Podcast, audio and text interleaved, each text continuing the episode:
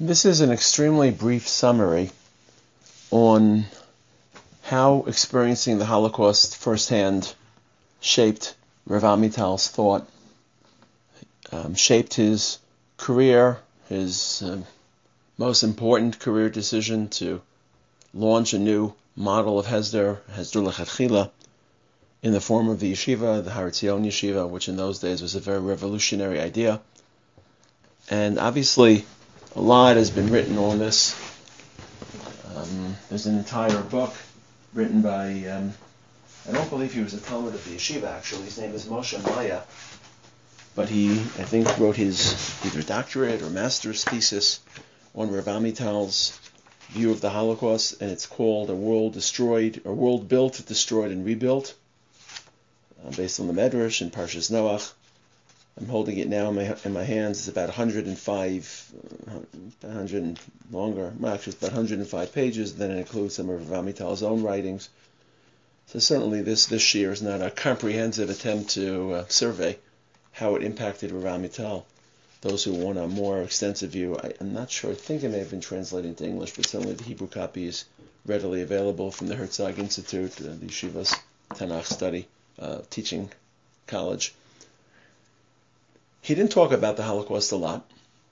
Um, it wasn't something that he referenced that frequently, either as a concept or as personal experiences. There was one moment in which he was actually interviewed about it. I think towards the end of his life, became a little bit more of a factor, but it wasn't something he was obsessed with or something which surfaced in every sikha. On the same token, a lot of people listening to the shiur are a little bit younger may be surprised that I'm dedicating so much time to this issue but Rav Amital was an early adapter, as we would say. People in my generation, when I was growing up, when I was a teenager in the 70s, really didn't talk about the Holocaust that much. Remember, it was 30 years from the Holocaust, less, it was 25 years, and people were still bearing very deep scars. Um, I remember, not that our scars today are trivial, but it was much more visceral. I told people this past Yom Tov that they don't have to leave the shul for Yizkor. And there's nothing, no halacha that someone that doesn't uh, have a loss, someone that has both parents, must run out of shul, which is so disruptive to tefillas. And people ask me, well, where does the minhag come from? And I'm sure there's some aspects in minhag, ayin hara, if you don't have a loss, maybe you shouldn't stay in shul. But I think a lot of the minhag gained traction after the Holocaust when people were really suppressing the pain they felt because they lost everything parents, siblings, children. And then once a year they would pour their heart out about this issue, and, and just it was probably so deep and emotional, and such shrieks and, and, and tears that they didn't want the children to be exposed to it. So it started with the children leaving, and then I think it must have been an earlier minhag, but I think it really gained a lot of traction in the post-Holocaust environment. So I remember growing up and I had grandparents who, in different ways, um, suffered Holocaust um, experiences, and neither of them really spoke about it so much or too often with me. But Rav really wasn't wasn't um, in any way silent about it. He just didn't really reference it that much, but to the end of his life he did. So I want to try to highlight some of the issues that he spoke about with us that left a memory on me and how I feel it shaped him. He spoke with us about that very chaotic fall of 1944, where he davened, um, where he davened Rosh Hashanah, he was still incarcerated in a concentration camp. Rav Amital spent about eight months in a concentration camp. Remember, he was Hungarian, and the Nazis reached Hungary, Budapest, or expelled the Budapest ghetto at a very late stage. So he only spent about eight months let's say from about the winter of 1944 till the fall. But Rosh Hashanah time, he was still davening in the concentration camp. By Yom Kippur time, he was in this quasi state of freedom, which they were free. They weren't in the camp. They were in the ghetto. They were in basements trying to find places to daven. They were still under the supervision of one of the guards, but it doesn't seem like they were working, and it doesn't seem like the supervision was that airtight. Certain point, Rav Amital said that I think on Simchas Torah it was clear that the Russians and the Allied forces were advancing. At that point, they were completely free, and their concentration camp guard or commandant came over to them and said, Until now I've been guarding you, now you have to be guarding me. Namely, he was fearful that the Russians and the Americans would apprehend him, and he turned to the he turned to Rav and said, "You now have to guard me." Anyway, so two things happen in that um, in that moment. Number one, Rav Amital saw everyone davening in this dark cellar. Very few people had machzorim. Um, they were saying it very quickly. They were trying to get the tefillos um, performed without without people having a machzor. And Rav Amital remembers people davening, "V'chein tein kavod Hashem li'amecha, tila l'reecha, tikva tova l'dorshecha," and asking Hashem to give the Jewish people honor and glory. Atavachartanu tzizabanu v'achtanu mikol hayamim v'kidashtanu mikol l'shanos, that you elevated us and you chose us and you loved us. And it was very, very almost um, ironic and, and, and hurtful to imagine saying these words in an environment in which Jewish blood was so cheap and Jews could be lined up like dogs and shot at will. And this left a very strong impact on him. He would always speak about this on Yamim Noraim and how hard it was for him to imagine and how grateful he was to live in an era of the modern state of Israel in which the Jews once again have a restoration of their kavod, of their honor, and of their glory. And Tain Kavod Hashem Li'amecha resonates in a way that it really didn't during the time of the Holocaust. And it was part of a larger message that the rising fate and rank of the Jewish people in our world is really a reflection of Hashem's presence in this world and a Kiddush Hashem and and I remember him crying when he davened on Rosh Hashanah Yom Kippur when he reached this point of the davening of the Chaintain Kavod Hashem Li'amecha and he was being taken back to that Rosh Hashanah of 1944 in the dark cellars of the ghetto. Um, he also reached a very important conclusion, and it was a conclusion that he reached through a lot of honesty, and he always encouraged us to be honest rather than inauthentic about our avodah Hashem and resting upon older, perhaps, are not antiquated because models of avodah Hashem never become antiquated; they just become less suitable for particular eras. And he felt that after the Holocaust, he reached the conclusion in that cellar, Jews could no longer predicate their relationship with HaKadosh Baruch Hu based on Hakaras HaTov. As the Rabbeinu Bachaya says in the Chovas Halavavos, that the core of our identity with Hashem is the gratitude we feel to Hashem for all He's bestowed upon us and the care and the concern. And, and then in the wake of such a nightmare and such a grotesque experience, it was inauthentic, and Hashem doesn't want forgery. It was inauthentic to build a relationship with Hashem based on gratitude. And instead, he quoted the pasuk in Iyov, in Perek Yud Gimel, pasuk Tezvav. Hein yiktaleni lo ayachel. Even if he kills me, I'll still wait for him and, and pine for him. There's love, commitment, loyalty, even if I'm not able to understand the treatment that I receive and, and the, the lack of protection that I anticipated receiving. And Rav Amital knew that the younger generation would find this difficult because to a degree it's strident and caustic because traditionally Rabbeinu Bachaya talks about Hakaras Hatov. But Rav Amital was being authentic and he always thought that authentic definitions of our relationship with HaKadosh Baruch Hu were more apt to survive than stereotypes or shells which didn't resonate with truth and and with authenticity or in a genuine fashion.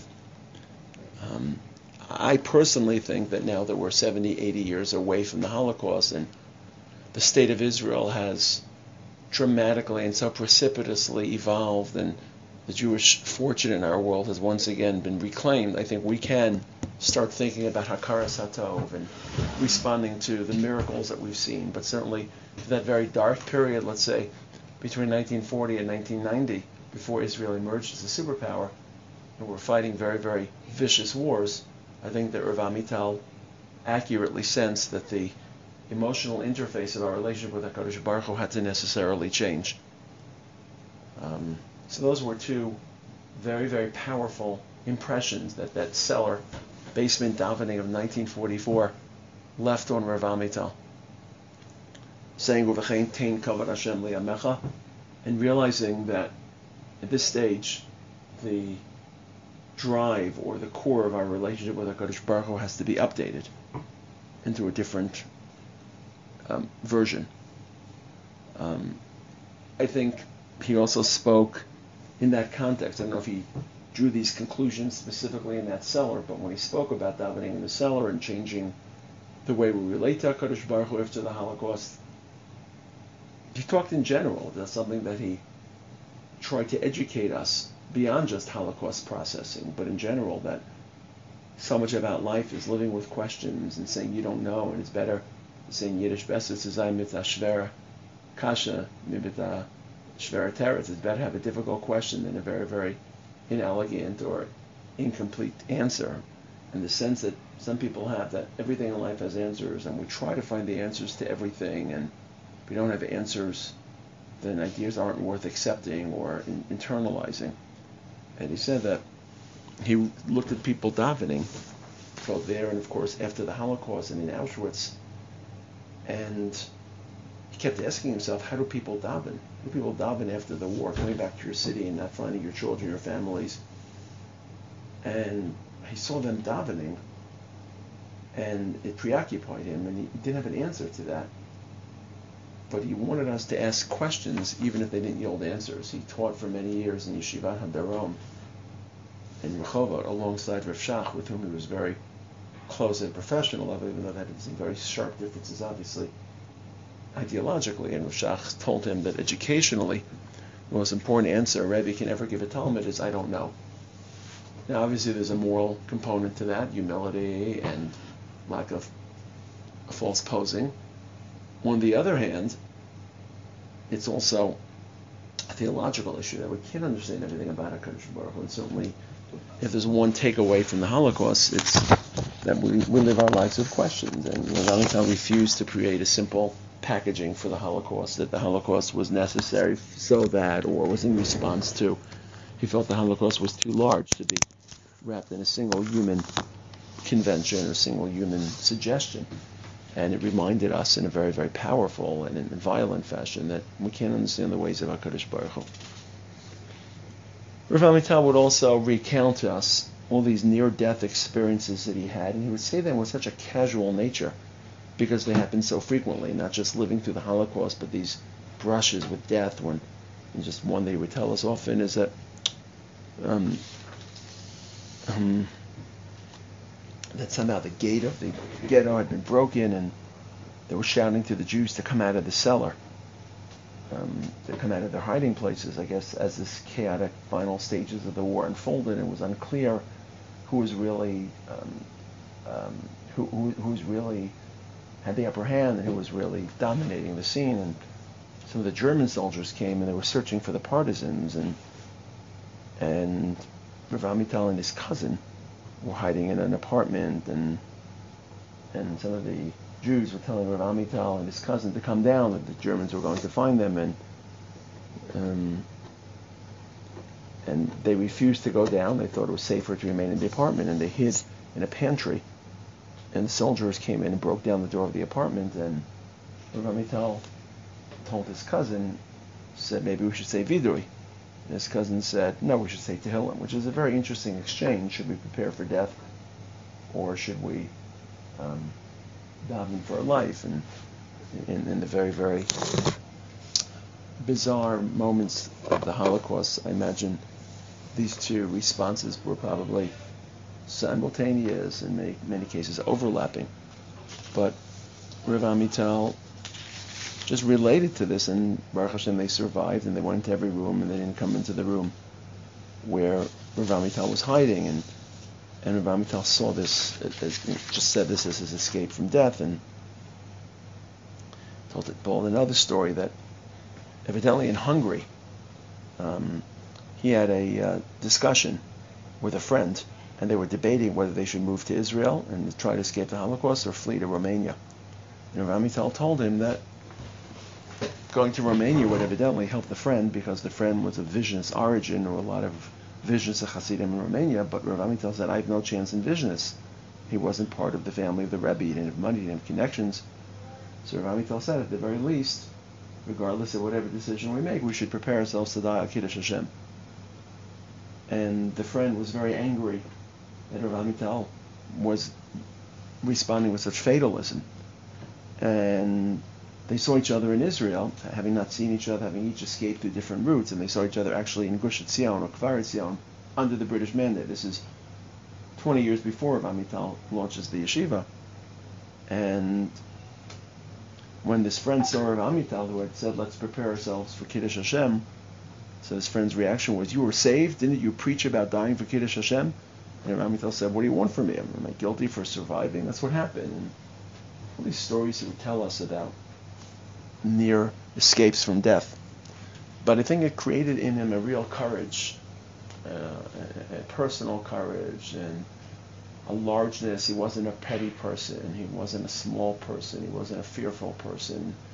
You know, that strength when I think about David HaMelech saying, Hashem Sali Yom Hashem is my rock. And when you face death so often and you feel the hand of HaKadosh Baruch Hu rescuing you, I think you develop an intimacy with Hashem, a trust and a reliance on Hashem, and there's also a personal disposition that isn't easily affected by the vicissitudes and the challenges in life that also often overwhelm many people. This story with the friend who he was with in Hungary, debating whether to flee to Romania or to prepare themselves for Kiddush Hashem or to run to Israel, highlights a different point. And I think this is really a, a fundamental theme of how Rav Amital's thought was shaped by the Holocaust, and not just his thought, but his life. Um, many people emerged from the Holocaust living with a lot of guilt. Why they were chosen to survive and others so close to them weren't. Shame sometimes, they could have done more. Emotional frustration. Um, many, many of them were broken figures. The Holocaust broke many people, obviously.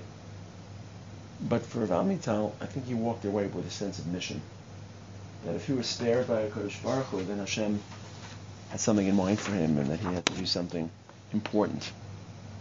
Um, I'm quoting an English translation of a comment he once said. First of all, I took upon myself to be a Rosh Yeshiva because I knew that I had to fill the place of my friends who did not survive. That sense of mission gave me the strength to do something. That fact that I was among the few who remained, that gave me strength. Otherwise, I would not have taken upon myself such a role. I don't come from a family of rabbis and leaders. My wife comes from a well-known rabbinical family. I come from a simple family.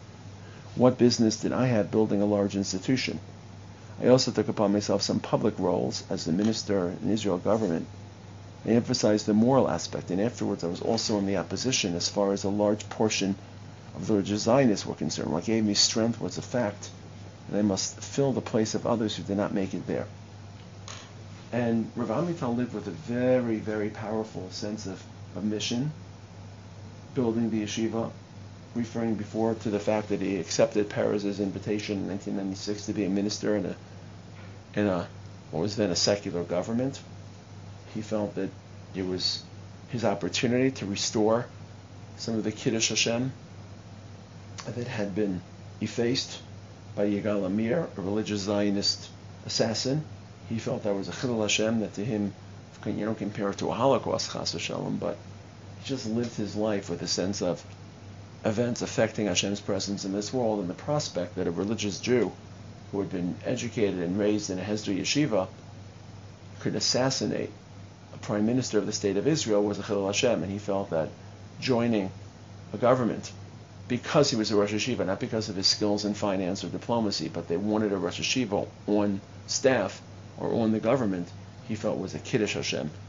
And he felt that his life had to be dedicated to finding opportunities to be Makadesh, Shem Shemayim.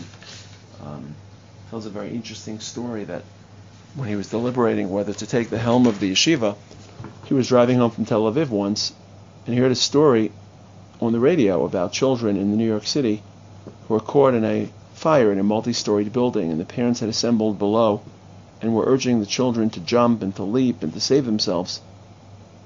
And the balloons and the, the mattresses had been spread out, but the children just couldn't jump. They were too frightened, and they were incinerated or they died of smoke inhalation in the fire, and he felt it was such a tragedy that the older generation, namely the parents, had a message for the children that could save their lives, but they didn't have the language to convey that message. he he then returned home to Givat Mordechai where he lived, and he saw fire that night in one of the apartments, and he banged on the glass and he helped an elderly woman escape, and he thought this was a, a symbol or a sign from Hashem that he did have a language to save other people's lives and to help them in a way that those unfortunate parents in New York City did not. So he definitely felt that he had been spared for a reason, and it reflected itself in the name he took, based on a pasuk in Micha, Parakeh, V'haya she'erit Yaakov bekerev amim rabim, those who will remain amongst the Jewish people. She'erit Yaakov, the Radak interprets the word She'erit Yaakov, those who will remain, but not just remain, but those who have endured challenges and nisyonos. Those who will remain amongst the larger nations, they will be kital me'is Hashem. They will be like dew from Hashem. And this encouraged Yehuda Klein from Hungary to become Yehuda or Rav Yehuda Amital. Yaakov, my nation will be Kital, Pasuk in Micha. And he sensed that he had been spared, along with this um, She'erit Yaakov for a purpose. It also made him very, very conservative um, because he felt, and certainly living through the first few decades of the state of Israel, he felt that we were a Mutsal Me'esh, an ember saved from the fire, and that our position was very precarious and still vulnerable, and we had to take very, very conservative measures to protect the durability of this fledgling state of Israel and the fledgling people of Israel. And he was very, very wary to make quick and about making quick and drastic changes. Um, so I think it gave him a sense of mission. It gave him a sense of the vulnerability of Am Yisrael. Um, I think it also, the Holocaust gave Rav Amital the sense that you can't predict Hashem's will, that we live in a world in which if something of the Holocaust can happen, then we really don't know what Hashem's thought process is. And remember when I was in yeshiva mm-hmm. in the mid 80s, there was a terrible, terrible bus accident in which I think even double figures of children were killed. I think near Petach Tikva, and one of the ministers of Shas hurled an accusatory finger at the secular community in Petach Tikva for then there were protests about keeping the movie theaters open on Shabbos, and he felt that keeping movie theaters open on Shabbos was responsible for the death and, and the tragedy. And aside from the moral repugnance of dancing on people's blood, he felt this is a lack of Yiras Shamayim to be so confident in Hashem's will to play God and to.